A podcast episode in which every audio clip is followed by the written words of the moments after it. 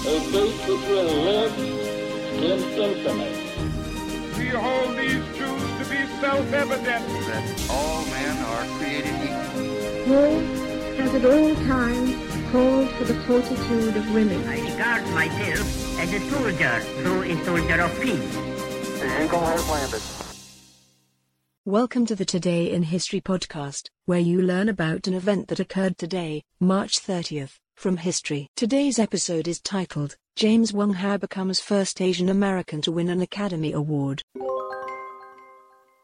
Noted for his innovative use of wide-angle shots, low-key lighting and deep focus, cinematographer James Wong Howe becomes the first Asian American to win an Academy Award on March 30, 1955 receiving the Oscar for Best Cinematography for The Rose Tattoo, starring Anna Magnani and Burt Lancaster. Howe had a knack for making and quote, old stars young, plump stars thin, ordinary faces beautiful, comma and quote, as he once said, according to Smithsonian born in China in 1899 and immigrating to America at age 5, Howe got his Hollywood start as an assistant to Cecil B. DeMille. Considered one of the most influential cinematographers of all time, over his six-decade career he was nominated for 10 Academy Awards, winning twice. He also took home the Best Cinematography Award for HUD in 1963.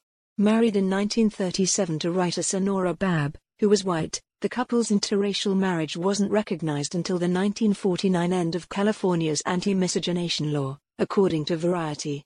And quote, even then, Wong Howe and Babb couldn't go public, since mixed-race marriage violated the studio's morals clause, comma and quote, the publication writes. Post-World War II, Howe was investigated by the House Un-American Activities Committee and was and quote, grey-listed. And quote, although the grey listing caused him to lose out on work in the 1940s and early 1950s, he still earned credits on more than 130 films, including The Thin Man, Picnic, Funny Lady, and Yankee Doodle Dandy, working with legendary stars such as Ronald Reagan, Humphrey Bogart, Cary Grant, Sidney Poitier, Paul Newman, and Barbra Streisand, among others.